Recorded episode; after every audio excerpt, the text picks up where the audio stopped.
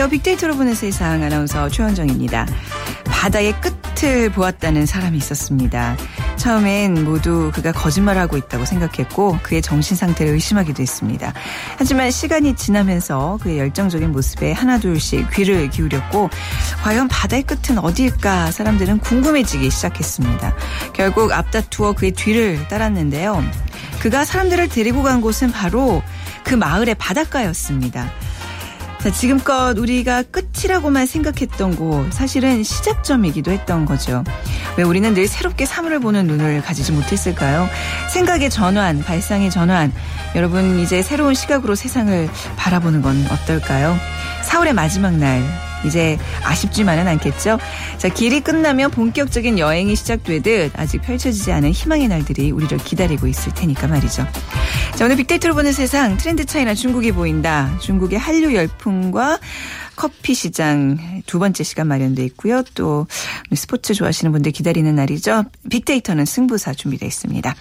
자, 방송 중에 문자 보내주실 분 지역번호 없이 샵 9730, 샵 9730 짧은 글 50원, 긴 글은 100원이고요. KBS 라디오 어플리케이션 콩을 이용해 주셔도 됩니다.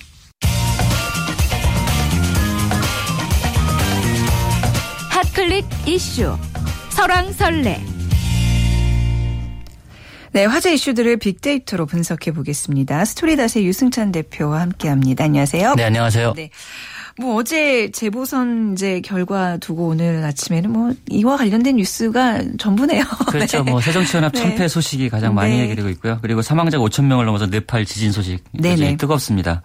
그리고 재보선 결과에 따라 성완종 리스트 수사 향방이 어떻게 될 것이냐 네. 여기에 대한 관심도 좀 그 오르고 네. 있고요. 그리고 미국 연방준비이사회가 금리 인상을 서두르지 않겠다 네.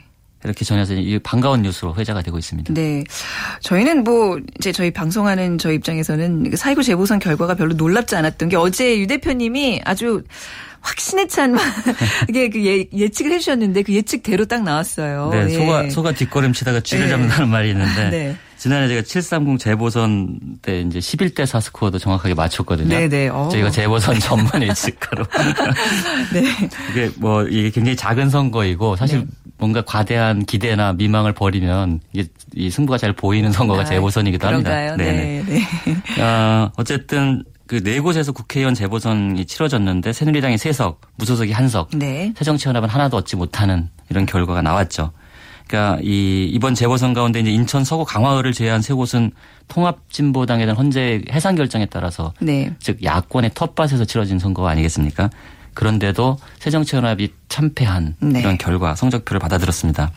뭐 살펴보면 다 아시겠지만 관악을에서는 오신환 후보가 그 44% 가까운 득표 10% 정도의 차이로 정태호 네. 후보를 이겼고요. 네. 그리고 어, 인천 서구 강화을에서도 뭐 여기는 여론조사에서는 야당 후보가 앞선다는 얘기가 좀 네, 있었는데요. 엎치락 뒤치락 한다 네, 그러더니 근데 네. 10% 이상, 11% 네. 이상 차이로 안상수 후보가 신동근 후보를 물리쳤습니다. 네. 성남 중원은 여론조사보다도 무려 10% 이상 더 격차가 벌어졌어요. 네. 새누리당 신상진 후보가 55.9%를 득표해서 정한석 후보를 20% 이상 격차로. 성남 중원도 여- 그 음. 네. 알려지기는 야권의 정말 야권, 오래된 텃밭으로 알려져 있는데도 그렇죠. 네. 20% 이상 차이로 네. 새누리당 후보가 이겼다는 것은 이변이라고 볼 수 있겠죠. 음, 네네. 그리고 이제 가장 이번 그 재보선의 가장 큰 이변이라고 볼 수 있는 광주. 그러니까 야권의 텃밭인데 네. 무소속으로 출마한 천정배 후보가 52.37%를 득표했어요. 근데 네. 새- 새누리당 아 새정치연합 후보가 얻은 득표율이 30%가 안 됩니다. 네네. 새정치연합은 이래저래 그러니까 전체 결과도 그렇지만 그 내용 면에서도 내용 면에서 굉장히 그 참담한 분위기에 빠졌습니다. 그러니까 여론조사보다도 그 격차가 더 컸다는 게 사실 투표율이 높으면 이 격차가 좀 줄 것이라는 기대감이 조금은 있었지만 30% 조금 넘는 걸로는 이게 해결이 그렇죠. 안 예, 되나 저는. 그렇게 봤어요. 그러니까 네. 730 재보선보다 투표율이 조금 높았던 것은 네. 730 재보선 때는 무더위가 있었고 휴가철이지 않았습니까? 네. 뭐그 정도로 봐야지 이거를 정치적 관심의 정도 크기로 그렇군요. 보는 것은 과대한 해석이었다 이렇게 네. 볼수 있고요. 그래서 새누리당은 157석에서 160석이 됐고요. 네. 새정치연합은 130석을 그대로 유지하게 됐습니다. 네. 이 새정치연합 입장에서는 좀 굉장히 충격이 클 것 같아요. 그렇죠. 네. 희비가 엇갈리죠. 양당 네. 대변인 논평만 봐도 그렇습니다. 네. 그러니까 새누리당 권희, 권은희 대변인은 그 우리 우리 새누리당의 지역 일꾼을 믿고 선택해 주신 유권자 여러분께 진심으로 감사의 말씀드린다. 뭐 이렇게 밝혔고요. 네. 반면에 이제 새정치연합 유은혜 대변인은 어, 박근혜 정부의 경제 실패, 인사 실패, 부정부패에 대한 국민의 경고를 제대로 전달하지 못해 송구하다. 음. 예, 국민이 새정치연합에 바라는 바를 깊이 성찰하겠다. 뭐 이렇게 이제 네. 뭐 이 아주 원론적인 입장을 그것도 서면 브리핑으로 네. 밝혔는데 오늘 아침이죠. 네. 문재인 대표가 기자회견을 자청해서 네, 기자회견을 했어요. 짧게 네, 짧게. 네. 하고 그 질문도 안 받고 들어갔다고 알려지고 있는데 뭐뭐 민심을 제대로 대변하지 못해 송구하다. 음. 어, 개혁을 통해 유, 유능한 정당으로 혁신하겠다. 네. 뭐 이런 좀 맥 빠진 메시지였어요. 그러니까 지금 뭔가 네. 이 새로운 메시지 혹은 강도 높은 어떤 뭐 혁신 플랜이나 이런 것이 아니라 그냥 이제 있을 수 있는 네, 네. 네, 기자회견에 형식적인 딱, 기자회견으로 네. 그치고 말았다. 네, 그렇습니다. 자, 이 새정치연합의 참패 원인에 대한 분석들이 나오고 있을 텐데요. 좀 어떻게 그 의미를 결과의 의미를 정리할 수 있을까요? 예, 오늘 올라온 그 재미있는 트윗을 하나 소개해드리고 시작을 할 텐데요. 네. 어, 질문. 새정치민주연합이 재보선에 참패했다. 다음 중 진정한 패자를 고르라. 네. 어, 1번. 지도력의 대타격을 받은 문재인. 네. 2번. 부채를 소환할 인천 강화 지역 주민들. 네. 3번. 새누리당 3중대임을 입증한 정동영. 네. 4번. 578표를 얻은 변희재. 아. 뭐 이런 아주 재미있는 또 578표에 그쳤나요? 네네 그렇습니다. 이런 다양한 네. 이야기들이 나오고 있는데요. 네네. 원래 재보선 투표율은 낮지 않습니까? 네. 그러니까 30% 중반대 투표율은 선거 초반부터 예상이 됐었고요.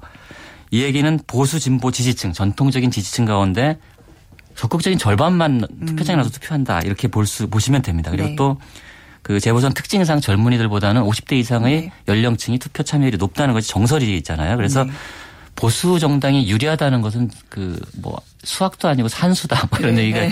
있습니다. 그러니까 이 정설인데요. 이번 선거 결과도 뭐 야당의 캠페인 잘못도 있지만 이런 그 재보선의 정치적 함수가 반영된 것도 있다. 네. 그러니까 너무 과대하게 해석하는 것도 좀 예, 뭐 별로 바람직하지는 않다. 뭐 음. 네. 저는 이렇게 보고 있고요.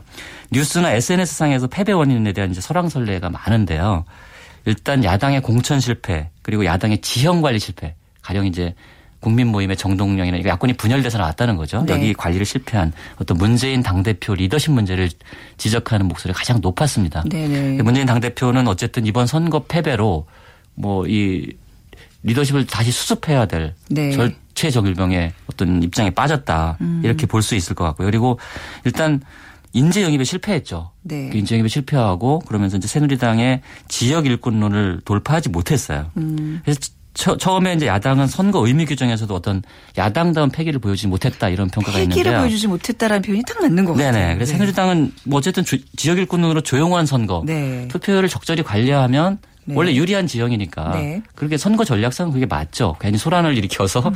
뭐 관심을 받을 필요가 없지 않을까 없으니까요. 근데 새정치연합은 그 어정쩡한 상태에서 국민의 지갑을 지키겠다는 좀 다소 맥빠진 프레임을 들고 나왔어요. 네, 네. 그러니까 이게 사실 재보선하고 잘안 맞지 않지 않습니까? 그러니까 그 관심도 없는데 특히나 음. 네. 적극적인 지지층에게 호소하려면 재보선은 정권 심판론을 어떻게 잘 네. 표현할 거냐, 잘 메시지를 잘 전달할 거냐 하는 네. 것이었는데 그걸 제대로 못했고 그러니까 중간에 터져나온 어떤 성완종 게이트에 대한 대응도 그쵸. 미숙했다.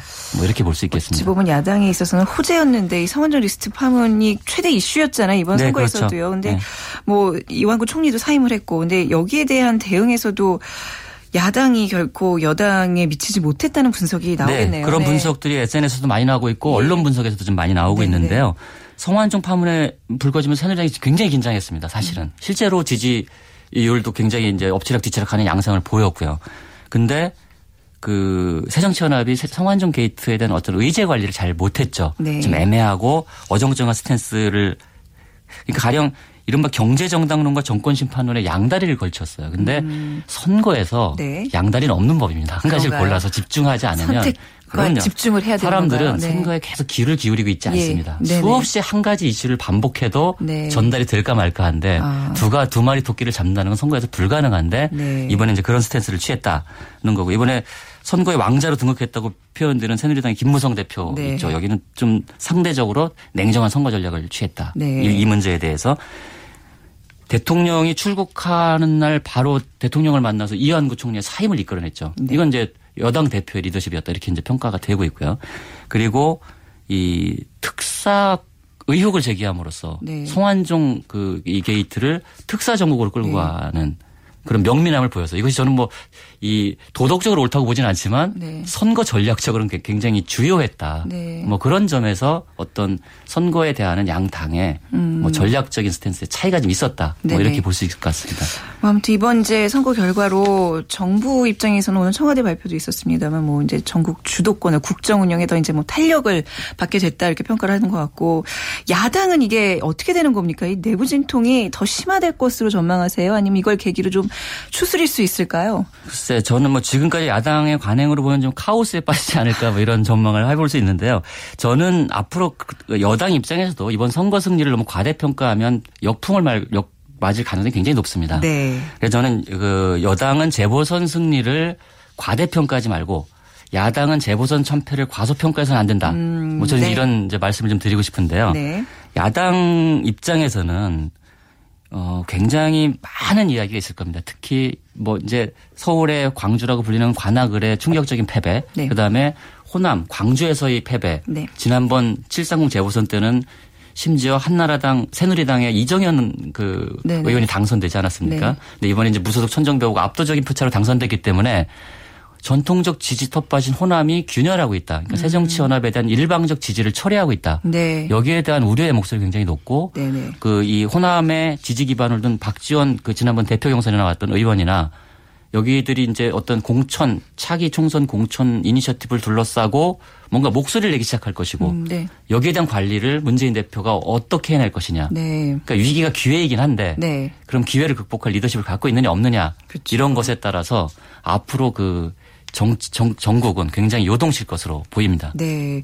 이 위기가 기회일 수 있도록 좀 응원과 또 많은 조언들이 필요한데 그거 자체가 좀 많이 막혀 있다는 생각도 좀 들고 그래요. 그렇죠. 지금은 저는 야당이 이제 이 선거에 무기력하다는 네. 것은 국민과의 어떤 소통에 무기력하다는 거거든요. 네네. 왜냐하면 선거는 정치의 꽃이라고 하지 않습니까? 네. 국민들이 선거에 관심을 갖, 아, 정치에 관심을 갖게 되는 계기가 선거인데 네네. 선거에 무기력하다는 네. 것은 국민과 제대로 된 접점을 찾아내지 못하고 있다는 것을 네. 의미하기도 하거든요. 네. 빨리 이런 반응성을 회복해야 네. 야당이 반성도 할 수 있고 그쵸. 앞으로 나아갈 수도 있다. 뭐 네. 그런 점에서 정말 해체 수준의 혁신을 하지 않으면 네. 다음 총선도 기약할 수 없다. 네. 뭐 이렇게 볼 수 있을 아, 것 같습니다. 그렇군요. 네. 뭐 이긴 자는 겸손을 또 진자는 반성의 계기를 삼았으면 좋겠네요. 네. 자, 오늘 말씀 잘 들었습니다. 네, 고맙습니다. 지금까지 스토리닷의 유순찬 대표와 함께 했습니다.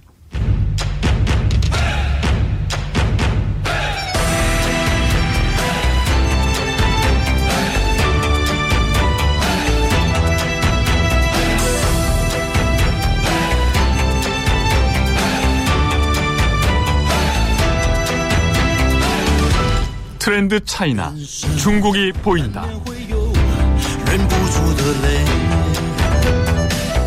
네, 중국 시장의 핫 이슈와 트렌드를 알아보겠습니다. 미중산업 경제연구소 조용찬 소장과 함께하죠. 안녕하세요. 예, 안녕하십니까. 네.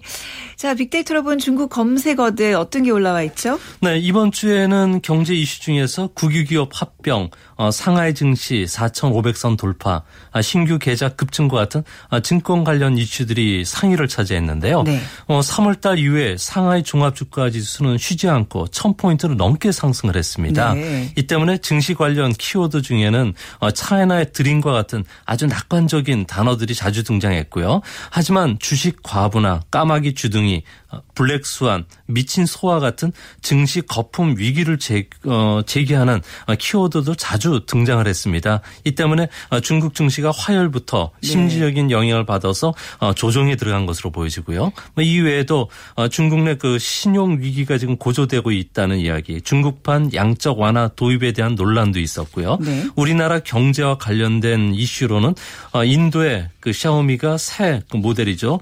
어, 미4 I를 출시했다 그럽니다. 네. 이에도 화웨이도 인도를 비롯해서 어, 세계 스마트폰 시장에 적극 선, 어, 선전하면서 나가고 있다는 이야기. 그리고 불임률이 급증에 따라서 어, 중국의 인구 위기가 곧 찾아온다는 이야기들이 나왔습니다. 네. 뭐 주식 과분이, 까마귀, 주둥이 뭐 이런 키워드들도 있는데 이건 무슨 신조어들인가요?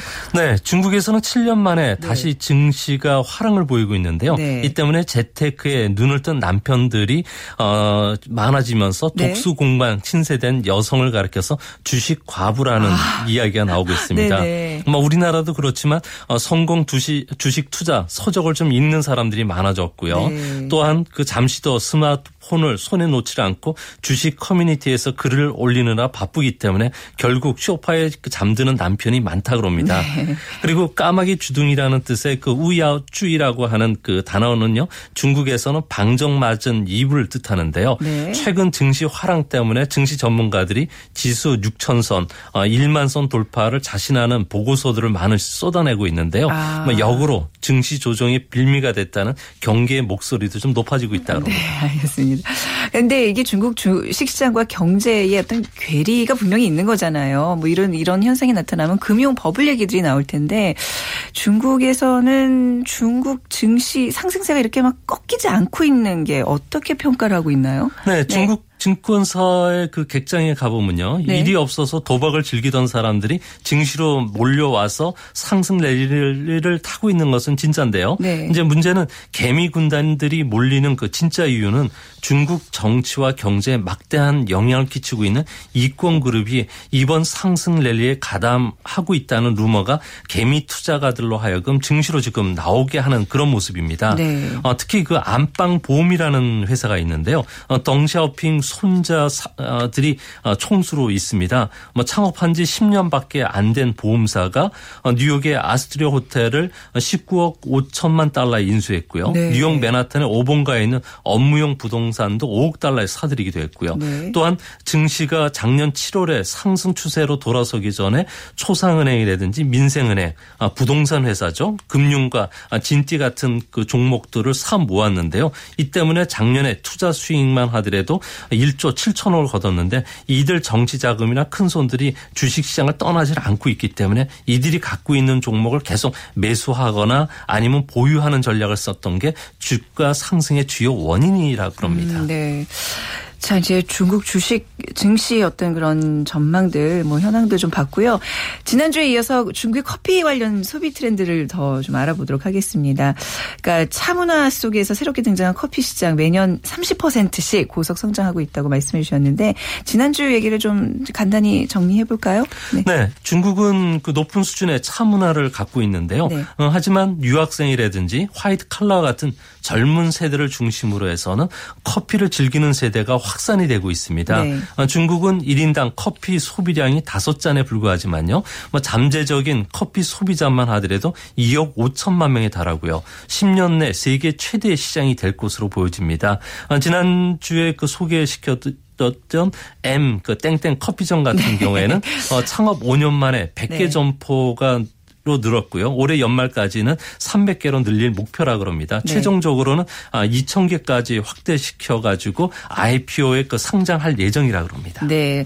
그 지난주 소개해 주셨던 그 카페 말고 다른 좀 프랜차이즈 커피점 중에서 성공하고 있네요. 어떤 성공의 그 기운이 느껴지는 기업도 하나만 좀 소개 더 해 주신다면요. 네. 에치 땡땡 커피점이 있는데요. 네. 어, 한국에서는 잠시 어려움을 겪는 동안에 네. 중국 파트너에게 아예 중국 사업하고 한국 직원들을 어, 인수하라 고 이야기해서 독립 경영을 아. 하고 있는 회사입니다. 네네. 2013년도에 항저우에 첫 매장을 오픈했고요. 현재는 10개 직영 매점을 갖고 있는데요. 하반기부터는 본격적인 가맹점 계약을 통해서 매장 수를 늘리려고 하고 있다고 합니다. 네. 어, 현재 그이 커피 전문점에 가보면은 아, 목이 좋은데 지금 위치하고 있고요. 고급화된 인테리어뿐만 아니라 네. 한국 직원들이 아, 중국 현실에 맞는 그 레시피를 개발하면서 하루 그 점포당 매출이 어, 최소 1천만 원에서 1,400만 원 정도 되는 회사인데요. 와, 네네. 특히 이 회사 같은 경우에는 한류 문화가 유행할 때마다 한류 신 메뉴를 가지고 항저우 TV에 자주 이벤트 행사도 열고요. 또 메인 그 바리스타 에 그 자주 출연하는 어, 이 사람은 또 우리나라의 그 잘생긴 그 청년인데요. 네. 아줌마 오빠 부대를 몰고 다닐 정도로 인기인데다가 고창 파스타 그리고 네. 김치 브로치와 같은 신메뉴 개발에도 적극적이라 그럽니다. 네, 뭐 그 만 커피나 홈스테드 커피를 말씀하신 거였는데 이제 사실 우리나라에서는 그닥 잘 알려지지 않았는데 오히려 중국에서는 굉장히 이렇게 잘 되고 고급화 전략으로 이제 승부수를 거는 것 같네요. 근데 이게 중국에서 대학 카페가 성공하는 게 아니잖아요. 굉장히 어렵다면서요. 중국 진출에서 실패한 사례도 좀 소개해 주신다면. 네, 조금 전에 말씀드렸던 네. 그 한국의 만 커피점 같은 경우에는 스타벅스를 제치고 중국 커피 매출 1, 2를 차지하고 있는데요. 네. 이 때문에 한국 카페를 하면 돈을 번다는 그 오해를 불러와서 중국 기업들이 직접 찾아와서 한국 커피에 러브콜도 보내고 있고요. 네. 전문가를 스카우트하는 열풍이 지금 불고 있다 그럽니다. 하지만 어, 삐땡땡 그 카페 네. 같은 경우에는 어, 한국 커피 점이 실패할 수 있다는 사례를 보여준 사례인데요. 한때 중국에서 한 800개까지 달했던 점포들이 현재는 한 260개 정도로 줄었고요. 네. 이 중에 두 곳 중에 한 곳이 적자 점포라 그럽니다. 음. 아무래도 파트너 선정에 오류가 있었고요. 네. 입지 선점을 잘못했던 게 아. 가장 큰 원인인데요. 그렇군요. 네. 비전문가인 파트너를 어, 고용하면서 그 동업자 간의 그 잦은 다툼도 있었고요. 네. 커피 이해가 부족하다 보니까 신메뉴라든지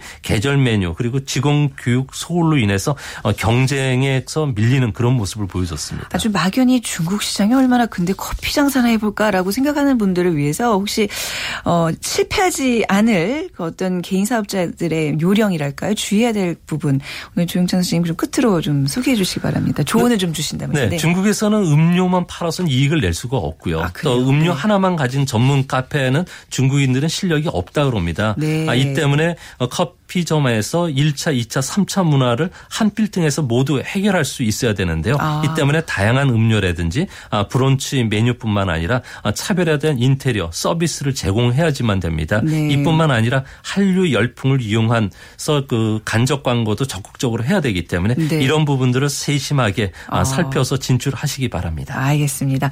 자, 오늘 중국의 커피 어떤 시장에 대해서도 좀 자세히 또 살펴봤습니다. 오늘 말씀 잘 들었습니다. 예, 감사합니다. 네, 미중 산업 경제연구소 조영찬 소장과 함께했습니다.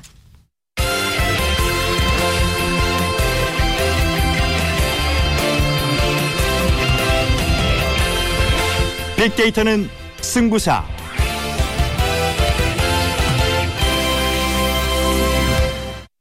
네, 승부를 가르는 스포츠 빅데이터의 세계, 빅데이터는 승부사 스포츠 문화 콘텐츠 연구소 소장이신 경희대학교 체육학과 김도균 교수와 함께하겠습니다. 교수님 어서 오십시오. 안녕하세요. 네. 네. 아유, 이- 저는 사실 개인적으로 별로 흥미가 없는데 아? 예, 주변의 예. 남자들은 이 경기를 엄청 기다리더라고요. 세계 맞습니다. 대결. 네네. 필리핀의 복싱 영웅 매니 파퀴아오와 또 플로이드 메이웨더죠. 네네, 예, 메이웨더 선수. 주니어. 예. 자, 이게 자 굉장히 뭐 관심을 바- 갖는 이유가 뭘까요? 네. 우선 뭐 가장 스포츠가 관심을 갖는 이유는 네. 돈이죠. 아, 그런가요? 돈인데 이 네. 선수의 대결을 보면 1초에 1억을 받습니다. 이 두 선수의 대결이. 어, 그래요? 네, 상상이 가세요? 1초에 1억이다. 네 네, 맞습니다. 이거 뭐 어떻게 가능한 거예요? 예. 어, 이 선수가 일단은 이 정도로 인지도가 좀 있는 선수고요. 네. 이 어, 메이웨더 같은 선수는 그 WBC 웰터급 챔피언이면서 지금까지 모든 경기에서 단 한 차례도 한 차례도 예, 진 패한 적이. 없는 복서고 어, 네네. 또이 파키아오란 선수는 WBO의 웰드컵 챔피언인데 복싱 역사상 최초로 네. 여덟 체급을 석권한 그런 아시아의 복싱 영웅이죠. 야. 말 그대로 뭐 정상의 그러네요. 사자와 정상의 호랑이의 대결이다라고 할 수가 있는데 네. 이렇게 최고의 실력과 상품성을 가진 이 두 천재 복서가 네. 대결을 하다 보니까 이 천문학적인 이런 돈이 오간다라고 할 수 그러니까 있는데요. 1초에 1억이다. 네네, 맞습니다. 이게 뭐 광고 수익인가요? 뭐를 어떤 의미인 거죠? 뭐 어떻게 네. 보면은 그 가장 광고 가치가 세다고 하는 슈퍼볼 네. 같은 경우도 네. 1초에 1억 정도 하는데 어. 이제 그것을 능가하는 네. 그런 대전료를 받는다. 그 자체가 굉장히 야, 세간의. 이슈가 되고 네. 또 하나의 어떤 스포츠 비즈니스에서 하나의 획을 걷는 그런 아. 역사적인 사건이다라고 얘기를 좀 할 수가 있겠죠. 교수님도 이런 복싱 경기 이렇게 좋아하세요? 어이 그럼요. 제가 그래- 지금 아, 복싱협회에서 뭐 이사로 아, 마케팅 그러시군요. 하고 있는데 그 두 선수의 경력과 또 뭐 이력 뭐 이런 예, 거좀 이런 더 거. 살펴주세요. 그러면 네. 어, 이 두 선수는 일단 그 이력이 좀, 어, 그 키가 네. 1m 아, 69, 1m 70. 그 키가 좀 비슷하고요. 생년월일도 77년, 아, 78년생이니까. 한끗 차이네요. 나이나 뭐 네. 신, 어, 신체적인 구조가 좀 아, 비슷하다라고 할 수가 있는데 네. 그런데 중요한 건 이 두 선수의 이력이 정반대라는 겁니다. 네. 이 파키아라운 선수는 전통적으로 굉장히 어려운 집안에서 태어나서 이제 그러한 복싱을 통해서 뭐 돈을 벌어보겠다 하는 그러한 아, 결심을 가지고 복싱을 시작한 선수고 네. 이 메이웨더라는 선수는 가족이 다 이 복싱 가문이다라고 얘기를 좀 할 수가. 있겠습니다. 어, 네, 네. 그래서 이러한 어떻게 보면 전혀 상반된 관계의 두 선수의 매치가 또 상당히 재밌네요. 큰 관심을 일으킨다라고 볼 수가 있는데 네.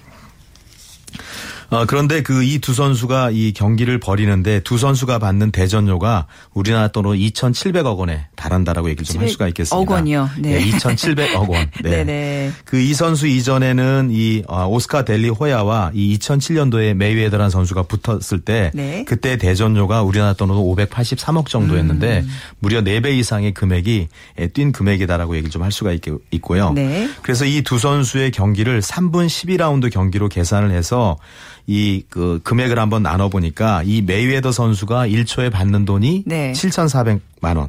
그리고 아. 파퀴아오 선수가 네. 1초에 받는 돈이 4,953만 원을 네. 버는 셈이다라고 할 수가 아, 이게 있겠습니다. 너무 위화감 느껴지는데요. 네. 이게 규모가 너무 어마어마해서 이게 지금 계산도 사실 잘 안 돼요 지금 머릿속으로. 네, 네, 맞습니다. 네. 네. 그런데 중요한 거는 이 선수가 이렇게 많은 대전료도 받지만 네. 어, 실제로 이 선수가 벌어지는 경기 외에 뭐 경기장 링 바닥에 들어가는 어떤 스폰서의 금액이 네. 145억 원 정도가 되고 네. 또이 메이웨더 선수가 경기 때 이 이 입안에다 끼우는 마우스피스, 이 마우스피스 네. 이게 우리나라 돈으로 2,700만 원. 그래서 뭐 다이아몬드와 아, 금조각 또 100달러짜리 지폐를 넣어서 만든 그러한 어, 마우스피스라고 할 수가 있는데 어떻게 네. 보면 이- 이제 이거 얼굴 맞으면 떨어져 나가면 이거 주우려고 하는 그런 관중들이 나올 수도 있다라고 그 생각하고 주워가도 돼요? 안 되죠? 주워가면 뭐 다시 반납을 좀 해야겠죠. 네, 네. 그다음에 이 아, 파키아오 선수가 입는 이 트렁크, 이 네. 바지 하나에 붙는 스폰서의 금액만으로도 225만 달러. 그러니까 음. 우리나라 돈 한 25억 정도의 스폰서가 붙어 있다라고 할 수가 있겠습니다. 네. 이처럼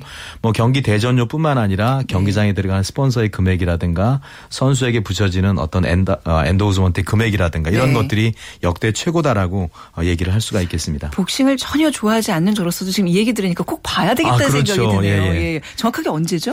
어, 5월 3일 날 12시 3일 이요. 우리나라 시간 12시에 경기가 벌어지는데요. 아, 이번 이- 주말이네요. 네, 맞습니다. 네, 네, 네. 이 경기가 벌어지는 데가 그 라스베가스의 MGM 어. 그랜드라는 그러한 그 호텔인데요. 네, 네. 이미 뭐그그 호텔이 6천석의 어떤 객실이 있는데 이 네. 객실이 다 매진이 됐고 아, 또 그럴만하네요. 그 외에 그 네. 주변에 있는 호텔도 네. 이 매치 때문에 어 굉장히 솔드아웃 됐다는 그런 소식들이 있습니다. 네. 입장료 같은 거는 어느 정도가 되는 건가요? 네. 어, 뭐 생각만 들어도 굉장히 네. 비쌀 것 같은데 네. 이 세기의 대결을 보려는 팬들의 그 관심이 엄청나다라고 할 수가 좀 있겠습니다. 네. 그래서 이 미국의 티켓 마스터라고 어, 티켓 예매하는 그런 업체가 이 매진되는데 1분밖에 걸리지 않았다고 그래요. 네. 근데 이 경기 입장료가 최저 가격이 1,500달러, 우리나라 돈으로 165만 원이고요. 1,500달러, 2,500, 3,500, 5,000, 7,500 그리고 가장 비싼 게 1만 달러. 네. 우리나라 돈으로 1,100만 원 정도로 이렇게 세분화되어 있다라고 할 수가 있고. 최저가 165만 네, 원입니다. 네, 맞습니다. 네. 그리고 또 링 가까이에서 이 선수를 볼 수 있는 직접적으로 볼 수 있는 좌석은 아, 35만 달러, 한 3억 5천만 원 정도 이른다고 합니다. 아, 그게 보통 복싱 게임이 한몇 시간 지속되죠? 뭐 3분의 3분의 12라운드니까 네. 길면은 36분이고 네. 또 예를 들어서 1회 전에 뭐 네. KO로 끝난다 그러면 3분 안에도 끝날 수 있는 경기가 바로 복싱 경기다라고 할 수가 시간당 그 있는데 계산을 해보면 참 어마어마한 엄- 엄청난 금액이죠. 네네. 네 네. 네. 이게 집에서 이제 TV를 통해 보는 사람들도 어떻게 뭐 도- 우리나라에서는 지금 이렇게 뭐, 뭐 우리나라 케이블 TV도 일부는 케이블 TV에서 예? 네. 유료 채널이 있는 것처럼 어, 이두 사람의 경기도 역시 이 페이퍼뷰 방식. 네. 그러니까 직접 경기를 보는데 네. 돈을 지불해야만 하는 아, 케이블을 어. 통해서 볼 수가 있는데요. 이 케이블 금액으로 책정된 금액이 89.95달러. 우리나라 네. 돈으로 아, 9만 7,400원 정도가 간다고 그러고 네. 이것을 HD 화질로 보려고 하려면 네. 10달러 정도를 더 내야 할 정도로 그렇군요. 뭐 집에서 보는 것만도 엄청난 금액을 어. 지불한다라고 좀 할 수가 있겠습니다. 안 보면 손해 뭐 뉴스 스포츠 뉴스를 통해서라도 꼭 한번 뭐 몇 장면은 이렇게 눈에 챙겨 넣어야 예, 되겠어요. 예. 이 네. 세계의 대결을 한 번쯤 관심 갖고 보는. 것도 역사적인 어. 상황을 지켜본다라고 우리가 생각을 좀 할 수가 있겠죠. 교수님 누가 이길 것 같아요? 어, 네. 우선 뭐 일부 뭐 복싱 전문가들이 예측을 하는데 6대 4나 7대 3 정도로 이 메이웨더 선수의 우승을 어, 점치고 있는데 네. 옛날에 그 악동 선수였던 마이크 타이슨 같은 경우도 이 메이웨더 선수의 승리를 점쳤습니다. 네. 그래서 이 스포츠는 늘 이러한 승부를 통해서 어, 결정이 나고 여기서 이제 이긴 선수는 더큰 네. 금액적인 가치, 몸 가치가 더 네. 만들어지겠죠. 이거는 경기를 치러봐야 아는 거잖아요. 네, 네, 그렇습니다. 어, 굉장히 저 굉장히 오늘부터 그 아, 복싱에 그래요? 흥미를 예, 기대하셔도. 될것 네, 오늘 같습니다. 말씀 너무 네. 재밌게 해주셔가지고 오늘 잘 들었습니다. 감사합니다. 네네. 네, 경희대학교 체육학과 김도균 교수와 함께했습니다. 저는 내일 오전 11시 10분에 다시 찾아뵙겠습니다. 지금까지 아나운서 최원정이었습니다.